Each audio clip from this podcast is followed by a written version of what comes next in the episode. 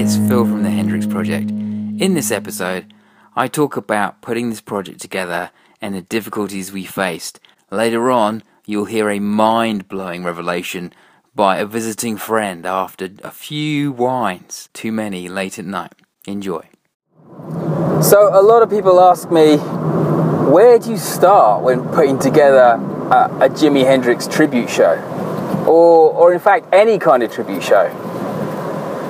And the answer is well, you start at the start, like everything else. You start with a blank canvas and you work through things slowly and carefully and make sure you do many, many, many passes of the song that you're trying to learn. Because a, a tribute show is different. Um, you know, it's unlike just being in a regular covers band being in a tribute show, you need to make sure you pretty much play exactly what people are used to hearing on rock radio, you know? Obviously, there's lots of different versions of Jimi's stuff when he played it live,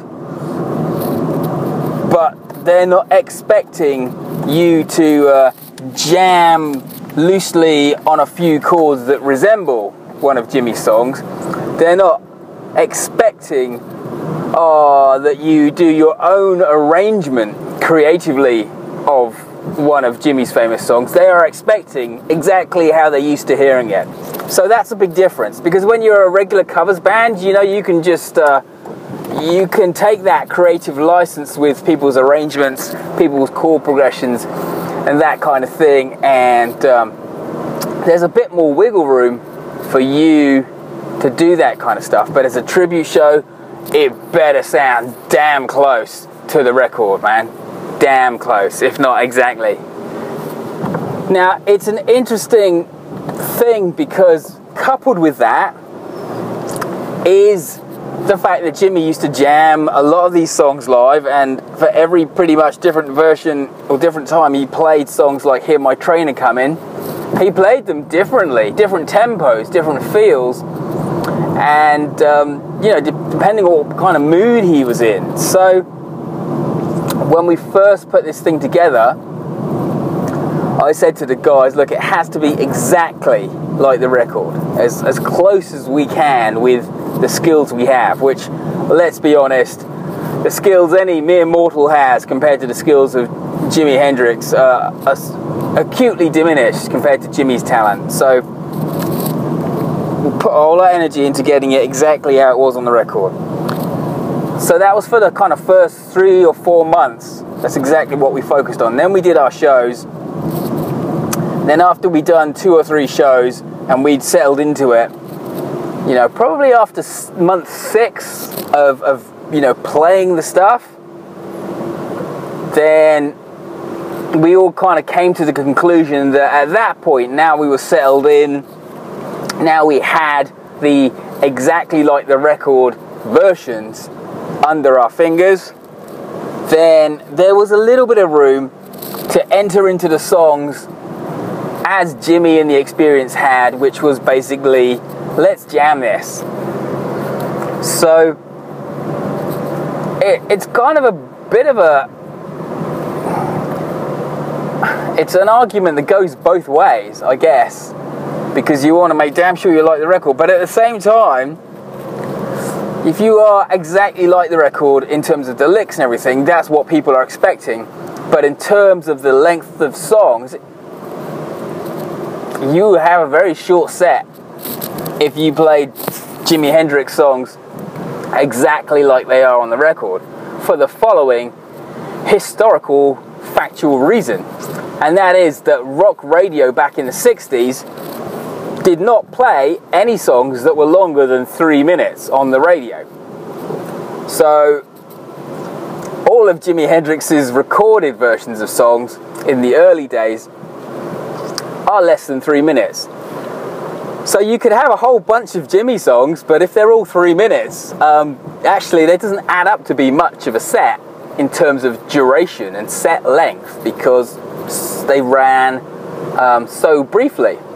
Um, even things like um, Ain't No Telling off the uh, Axis Bold of Love album, I think it runs to two minutes and 10 seconds. Now that's almost over before it started. And so it's those kind of things that we have expanded on. You know, maybe extended solos, um, extended intros, that kind of thing to just just to open them up a bit because they need that. You can't play a two minute song. And it's it's you know people don't want to be entertained for two minutes anymore. And it's a different context. You know, listening to it on the radio back in the 60s is different to experiencing it live. And, and I think that is why Jimi took such creative license with his arrangements and durations of songs when he played live because he was almost restricted to what he could do to get in um, get everything he wanted in the song into three minute statement. Otherwise it wouldn't even get played. And you know as, a, as an artist the last thing you want is to not be played on rock radio because in the 60s that was pretty much your only conduit apart from playing live to get your stuff out there. And so we've entered into that spirit at this point where we are comfortable enough with everything where we can we can jam things. We can enter into the spirit that mitch and noel and Jimi entered into as they approach these songs. And so things like Voodoo Child, we definitely jam on that. We kind of do it as the record, but add our own things in. And we do, we literally just jam and see where we go. We never know where that's going to be. Typically, it's after the second verse, but it might not be. It's kind of all open and up in the air, and we're just working off each other's signals on stage and making some magic because you just never know what's going to happen. Who's going to lead it? Is it going to be drum led? Is it going to be bass led? Um, quite often it is, um, which is surprising for uh, an act that's basically guitar led. Sometimes, you know, the bass leads it out and does Steve does some crazy things on the bass in a really cool way, and I will, you know, really cut back on the guitar, or just not play at all, and just give him the space to go a bit crazy because it's cool. You know, if it if it's cool on stage, if it feels good, people are digging it, then it's cool universally. So that's what we've done there. And some of my favourite things to jam, um, we we jam the, the kind of extended outro for All Along the Watchtower, which is just lovely chords to you know to put some melodic solo stuff to. They're great chords. Um, Bold as Love is also really great chords. We do an extended outro of that. And um, my favourite of favourite of favourites really is Hear My Train A Comin'. It's just the perfect format for, for jamming out that song in a way, you know, basically based on how you're feeling and how it's going and what the audience uh, are into. But we play there's so many different versions, like I already said. But we play the probably the slowest version Jimi ever did, which is I think from the Monterey Pop. No, I tell a lie. It's the Miami Pop Festival. The Miami Pop Festival. There's a couple of, I think either a couple of different days or one's the afternoon um, show and one's the evening show. But whichever one it is, we play the slowest version and it's got a, a real hypnotic groove at that tempo, which is why I like it. And it just opens up the, the forum to to jamming to see where it goes. And I think the reason I like it also is because if you listen to it carefully, Jimi was such a master of the dynamic in that song. Okay, it's not much to it. It's basically a vamp on E same way the kind of Voodoo Child is, but just in a different type of thing. And a couple of other chords, um, you know, in the bridge, I think it's an A and a D, but basically it's vamped on E. Just with that basic framework, it means that the only thing that you can adjust to give the ear and the people listening and the audience an interest and, and to maintain their interest in and what's being played is basically with the volume dynamic and how much guitar and how little guitar there is. And sometimes there's no guitar at all. Sometimes the guitar is played quite quietly. Sometimes it's played at a medium volume. And sometimes it's played full volume. And obviously, going from full volume, balls to the wall type thing to um, to no guitar and almost silent is a massive, massive drop down for the audience. And, and the biggest, you know, if you build it up high, then you've got a great height to drop them from. And so, therefore, you can just plummet them down to almost silent. And those are just dr- so dramatic and so effective. And I guess why that's why I love that one because it's just um, it's just got those peaks and things in it that I, I love. And the Hendrix Strat sounds lovely, and the fuzz face works really well on that track, and, and for all the sonic reasons. Um, but yeah, I guess that's my favorite. If anybody asks me what's my favorite track, I love Bold as Love because the chords are great. I love Watchtower, and I love Hear My Train A Comin'. I also love um, Like a Rolling Stone, which is obviously not one of Jimi's, but again, he did play that many times in many different variations. And weirdly enough, again, my favorite version of Jimi's, and I think this one was at Monterey, is the slowest version. He did. Um, it's kind of the standard versions everybody's familiar with, which is kind of mid-tempo, which he sings. Um, I don't know, four out of five verses, and finishes the song but there's a slower version where he he puts a solo in as well. And it's not a massive you know pyrotechnic screaming face melting Jimi solo. It's very restrained um, very tastefully and very very beautifully melodic. In fact i hadn't heard that song played by Jimi until we started this project and i started poking around on spotify and then I found this track and it was so melodically rich. And I, honestly I hands down would say it's the most beautiful song played by Jimi that I've ever heard. That particular slow version with the solo is just so gorgeous. For me it blows me away. And when I heard that I think it's a 10 or 12 minute version when I heard that on Spotify I said, this has got to be in the set. We have to play this song. I know it's not one of Jimi's, but the way this is played is just exceptional.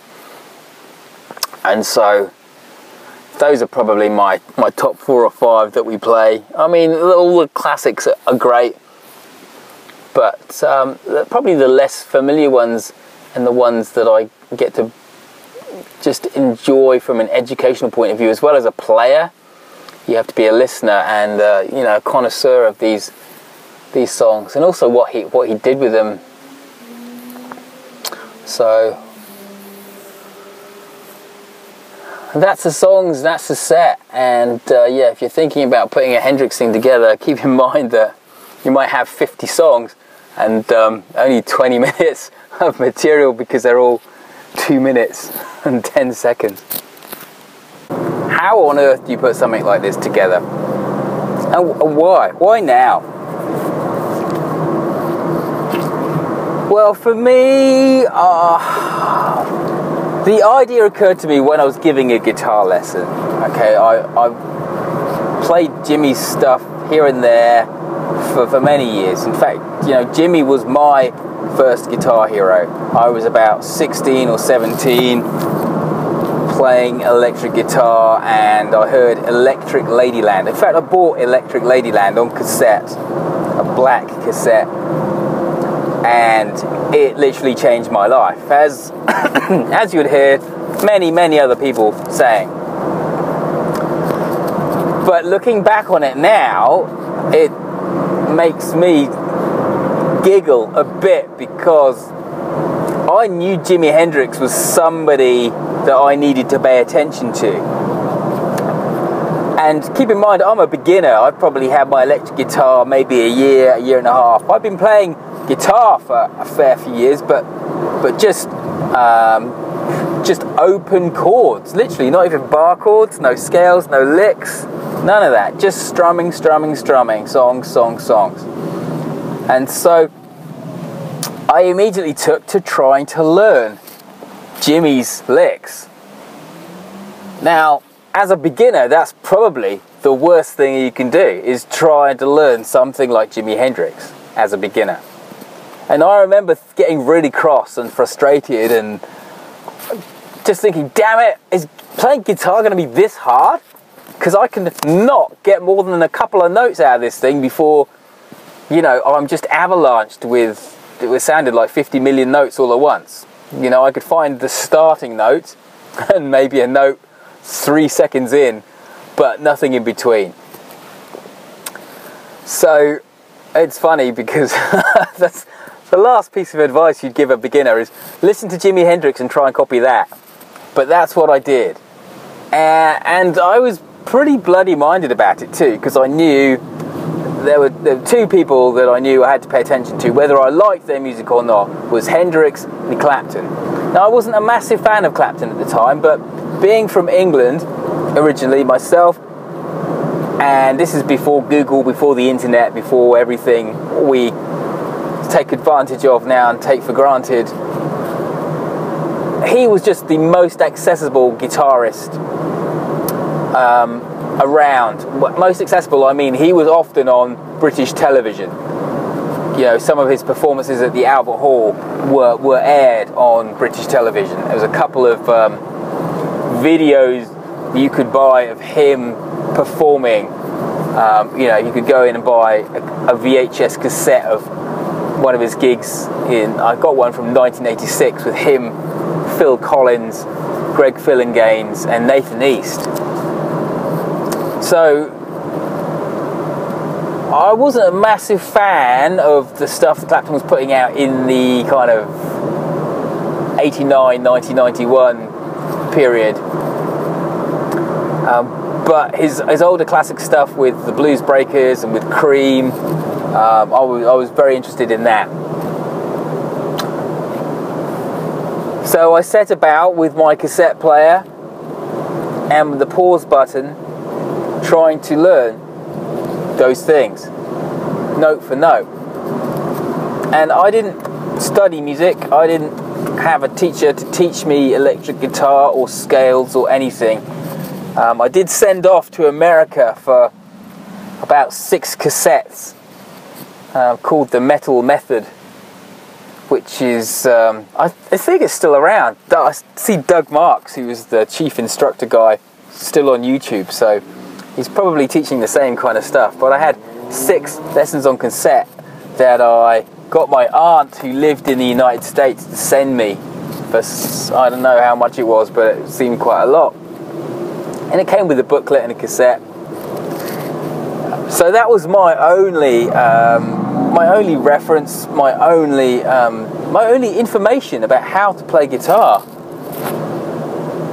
was what I could um, glean from putting Clapton, uh, Clapton's videos on pause or half speed.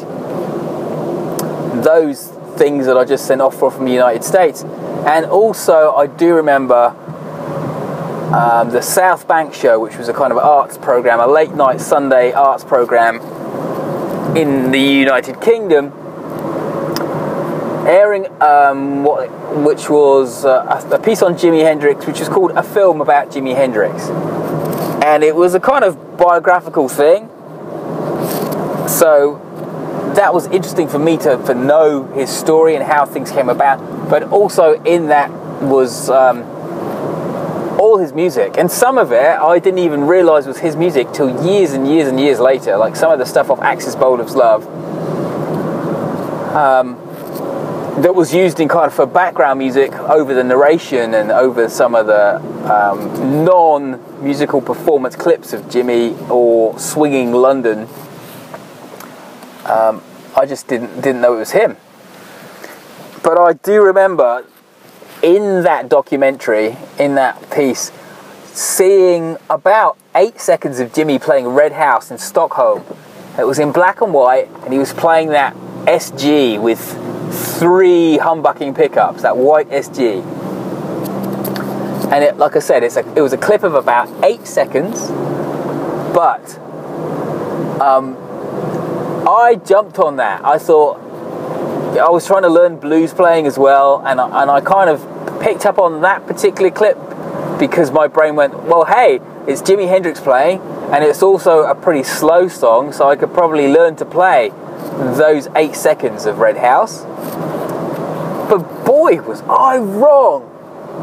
I couldn't, I couldn't even play the Red House stuff. There was just so many notes in there. I can do it a little bit today, but I always remember that notion in my head. Oh, this is a slow song. I could probably play a bit of this. And then after four or five weeks, and burning out that video cassette on pause, rewind, on pause, rewind, trying to pick out the notes. Big, completely stumped, going, I am never gonna get this stuff.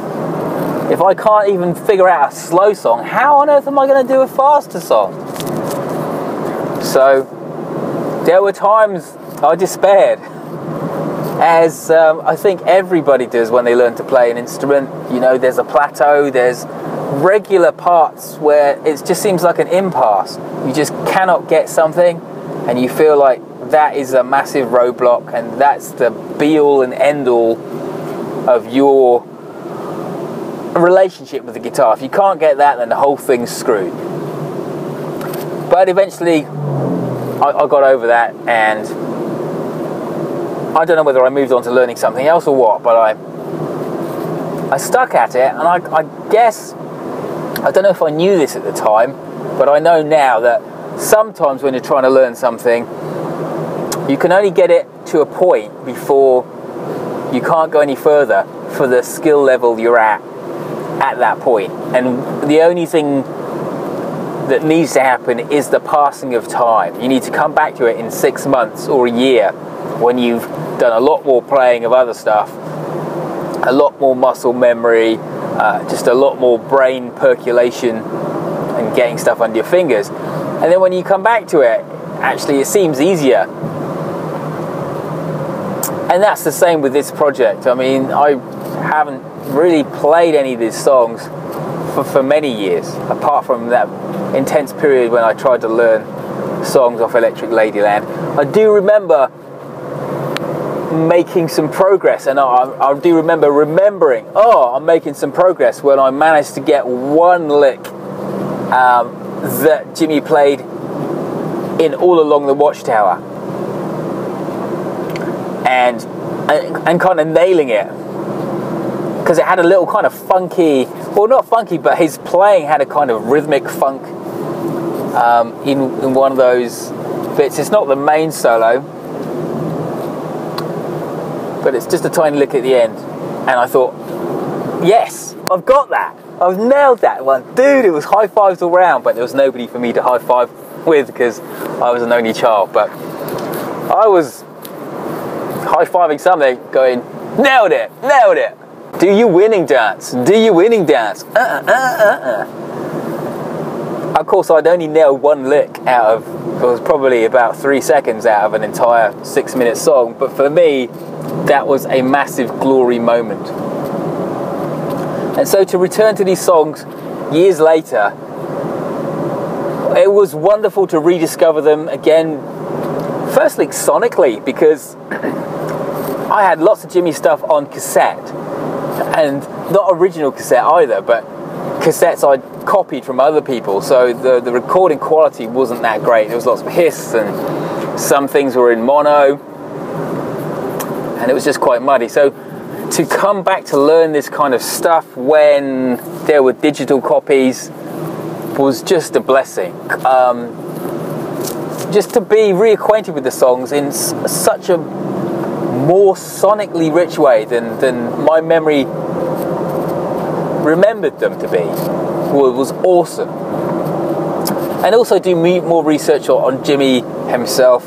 I read Kathy Etchingham's book about her life with Jimi. Kathy Etchingham, as I'm sure you know, is Jimi's uh, long-term girlfriend. They lived together for quite some time, and now, um, if you go to London, you can actually go to their flat that's been restored um, to its former glory, exactly with all the furnishings and everything that um, Jimi and Kathy had when they lived there. So, I read that book. Kathy's actually, bizarrely, um, one of my friend's mother. So, he told me this a long time ago, uh, probably about 12 years ago, after he came over to, to see me.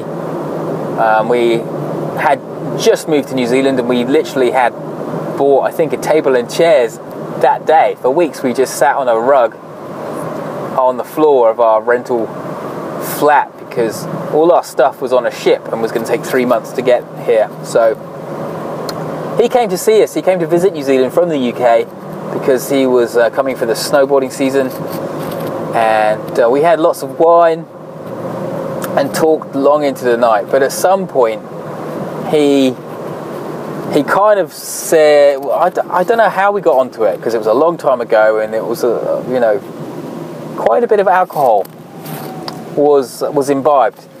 But he said to me that his mum knew Jimi Hendrix and I was kind of fascinated by this, and I said, you know, well, how well did he, she know Jimi? And he kind of very reluctantly revealed, well, she knew him really well. they kind of went out with each other for a good couple of years. In fact, they lived together. And I scoffingly said, What? So you're telling me your mum's Kathy Etchingham? And he looked me straight in the eye and shrugged and went, Yeah, that's exactly what I'm telling you. And for a moment, I was waiting for the corner of his lips to turn into a smile and for him to take the mickey out of me for believing such a bizarre coincidence. But actually, he didn't. He did not. He was actually very uncomfortable with what he was revealing. And it was at that point when I knew he wasn't joking, honestly, I completely lost my shit. I could not sit still.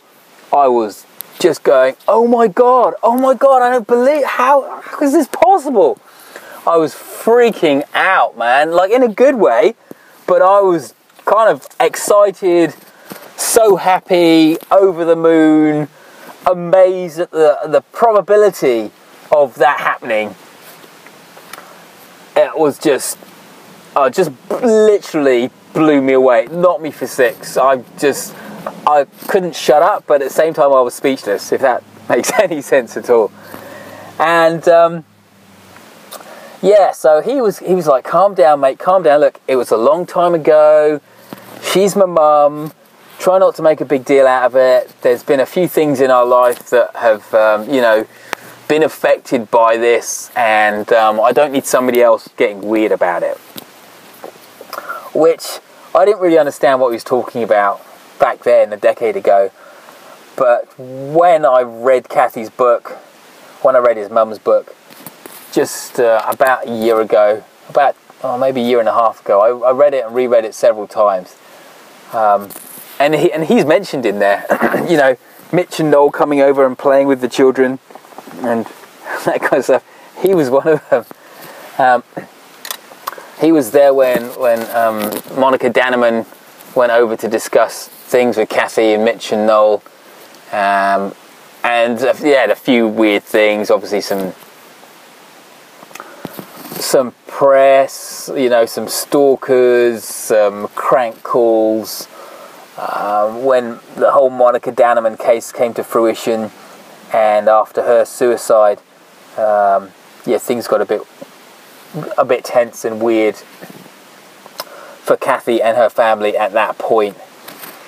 Um, so that's probably what um, why he was so reluctant to reveal it to me. But reveal it he did, and You know, I can't be the only one who, who knows. but man, it was. the funny thing was, I, it was so deep and vague in my memory because it was so long ago and we'd had so much wine and it was late in the night that I, I, I kind of spoke to him on Facebook and I didn't want to say, hey, do I remember this right? Is your mum really Kathy Etchingham? Because I remember his reaction last time, if I if I remembered it correctly. So I kind of said to him, "Hey, I, am thinking about buying your mum's book. Um, what do you reckon? Or could you get me one?" Thinking, well, if I don't remember it correctly, then he's going to go, "Oh, what are you talking about?" Um, but he came back and he said, "Oh, I think it's out of print now, but you can still get it on Kindle." And I was like, "Dude, no way! It's true. I remember it correctly." And um, so that really helped me understand Jimi beyond his music, you know, um, him as a person, as a human being, and and the things that that happened over the course of those years between when Kathy met him, which was literally his first day in London, um, and they went home together that night um, until well until 69 at least, I think, when Jimi was working on Electric Ladyland and started to be based in New York, then things started to fall apart. But it's a great read, and I, I consider Kathy probably one of the custodians, one of the only custodians of the truth when it comes to Jimi and, you know, his true life. There's a lot of kind of hangers on and liggers and blaggers and bullshit artists, people just trying to sell a book or sell a bootleg or, or sell something, you know, and they will just, you know, there was a there was a book recently by I think one of the the roadies, one of Jimi's roadies. He roadied for a lot of other people, but um, in this book he claimed that Jimi's manager Mike Jeffery um, killed Jimi by basically holding him down and forcing red wine down his gullet, literally drowning him in red wine. Uh, and you know the, the roadie guy claimed this. Uh, Mike Jeffery confessed this before.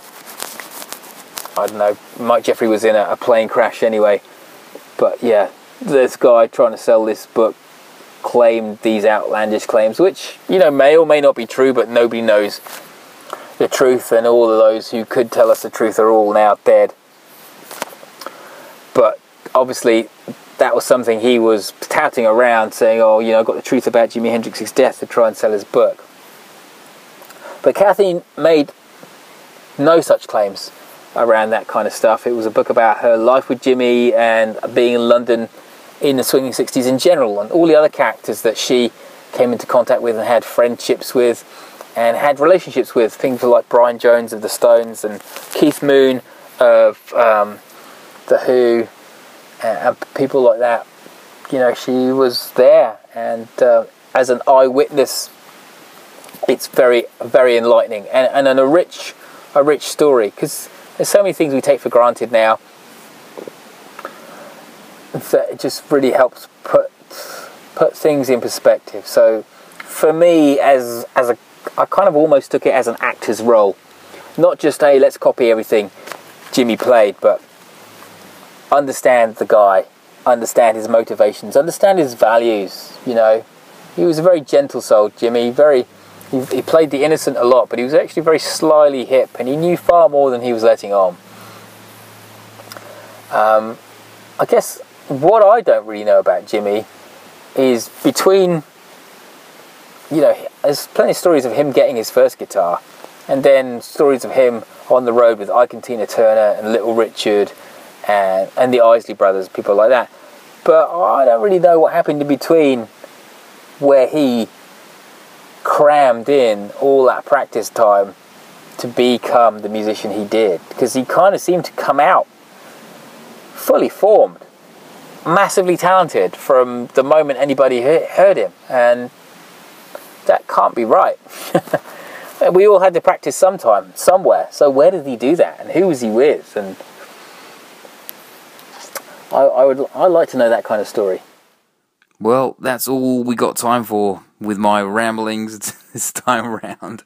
So I will see you in the next one. And don't be late.